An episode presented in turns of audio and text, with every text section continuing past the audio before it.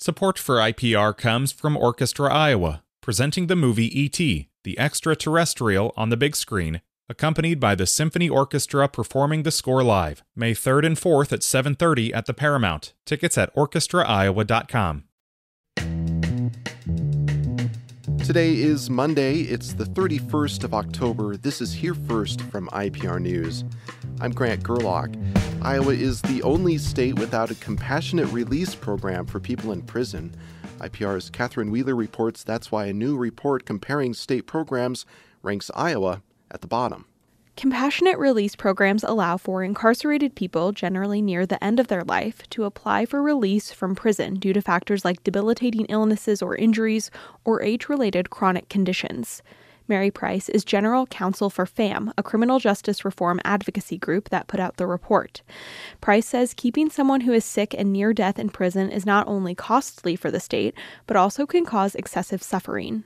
It means that people in Iowa will die in prison after incarceration has lost any meaning for them or for the people of Iowa. Price says programs vary widely between states, but if it's wanted, Iowa is well positioned to build a program from the ground up and include a range of stakeholders. Substitute teachers aren't as hard to come by as they were last year, according to some school districts across the state.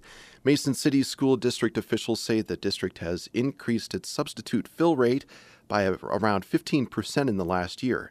Human Resources Director Tom Dravimsky says an increase in pay and training offerings have aided the school's reach.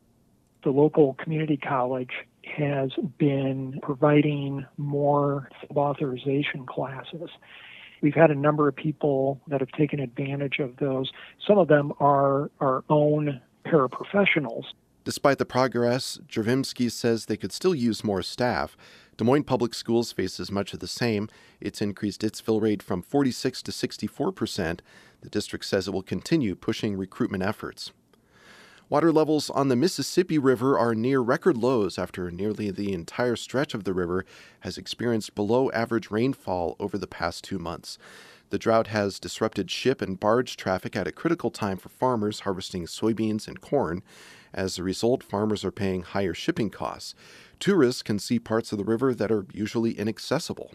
Although scientists say climate change is raising temperatures and making droughts more intense, a weather expert says this latest stretch of dry weather in the central U.S. is more likely a short term weather phenomenon. About 750 buffalo raised in preserves throughout the Midwest will travel across the country to tribal lands. As Harvest Public Media's Juan Pablo Ramirez Franco reports, it's part of an indigenous led effort to restore the once endangered species.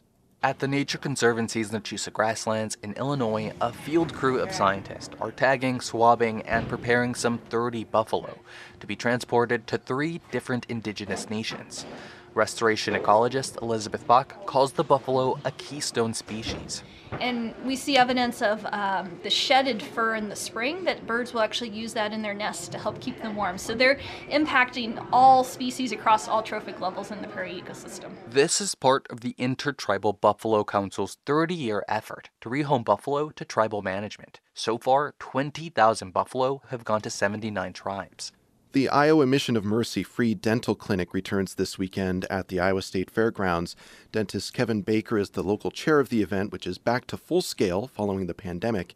He says providers can perform basic treatments from cleanings to root canals and fillings. Since 2008, we've had over 15,000 patients treated. Being in November, we would definitely uh, let people know that there's probably going to be lines and be prepared to wait a little bit. And it may be chilly outside, the event is Friday and Saturday starting at 6 a.m. There is free bus service to the event in the Des Moines area. This is Here First on IPR News. Hi, it's Terry Gross, the host of Fresh Air. We bring you in depth, long form interviews with actors, directors, musicians, authors, journalists, and more. Listen to our Peabody Award winning Fresh Air podcast from WHYY and NPR. The operation of a massive cattle feedlot near the headwaters of a prized trout stream in northeast Iowa continues, despite environmentalists trying to stop it. Earlier this month, IPR's Clay Masters tagged along with a group of volunteers learning how to monitor the stream's health and came back with this report. Yeah, we're gonna just head down there after everyone's here. The grass is covered in frost, and the sun is beginning its morning climb. Heather Wilson with the Izaak Walton League introduces herself to seven bundled up volunteers in a shelter at the Bloody Run County Park outside McGregor. There's a lot of things you could do on a Saturday morning. I think this is a great way to spend our time in the outdoors doing something for the environment. And I'm glad that you. Wilson is the environmental organization's Save Our Streams Midwest coordinator. She leads water quality monitoring trainings across the state. We're looking at places that we have active volunteers who are looking to expand their efforts, or places where we've had inquiries or like interest from volunteers. There's a lot of interest in the quality of water in Bloody Run Creek here in Clayton County. The Cool Water Trout Stream is on the Iowa Department of Natural Resources list of outstanding waters. It's in the driftless region, known for its fractured limestone, which allows ground and surface water to travel quickly a company called Supreme Beef LLC has constructed a massive feedlot near the headwaters of Bloody Run Creek. Larry Stone is on the committee to save Bloody Run and is at this training. He tells the other volunteers a lawsuit against the Iowa DNR for approving the feedlot is tied up in the courts. The short version is there's 10 to 12,000 head of cattle upstream about six miles from here right now, and we're crossing our fingers and hoping that that manure does not escape somehow and get into the groundwater or into the streams for surface water when they're having to spread that manure this fall, which they will have to do. After introductions, it's time to head down to the creek. Okay, did we all make it? Wilson has set up two tables along the bank with all the supplies needed for both chemical and biological tests. She has them take samples of the stream water. They test for pH, phosphate, chloride, and dissolved oxygen. At one point, volunteer and Decorah middle school teacher Scott Boylan asks about where to do these samples. Is there a, like an advantage or disadvantage to like headwaters versus tailwaters of a stream? A lot of times when people are choosing where to monitor, it's either like this is a place that I recreate, so I want to know about it, or it's like with Bloody Run where there's a potential polluter here. I want to measure upstream and downstream to compare. The chemical tests show a stretch of stream in good health at this moment in time. Now, to catch some bugs for the biological test.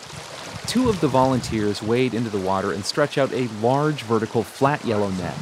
Yeah, and make sure you're at like a kind of a 45 degree angle. Beautiful. They place the bottom of the net in the water just behind a shallow riffle in the stream. Volunteer Ann Conway wades into the water. So, let me I, know when you're ready. When I'm ready? Yeah. Okay, I'm ready. Go. Conway rubs some rocks with her hands, loosening macroinvertebrates from the rocks. It's cold water. After a couple of minutes, they bring the net back to one of the tables on the bank and spread it out. Using tweezers, they separate the common insects in ice cube trays filled with stream water. Oh, uh, here's two more. What did we say these are? Oh, those are the crane flies. So we have some over here. I can add them if you like. When they're done sorting, they tally up the species. There were seven present. They found some mayflies, which are sensitive to pollution. That's a good sign. But it isn't a very diverse sample, and the test gets a fair rating.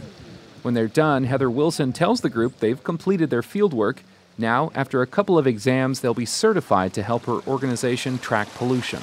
You have the knowledge of your area. You know the people maybe to talk to in your area, and you can send that letter to the editor or write the letter to your congressperson or your city councilor. As trivial as it sounds, like that's where some of this change is going to happen. The Iowa chapters of the Sierra Club and Trout Unlimited are hoping a permanent change comes out of the courts. They sued over the DNR approving Supreme Beef's manure management plan based on faulty data and that the DNR manipulated its rules to approve it. Well, now there are a few citizen scientists in the area that can keep an eye on the quality of the water in Bloody Run Creek, and oral arguments in the lawsuit are expected early next year. In McGregor, Clay Masters, IPR News.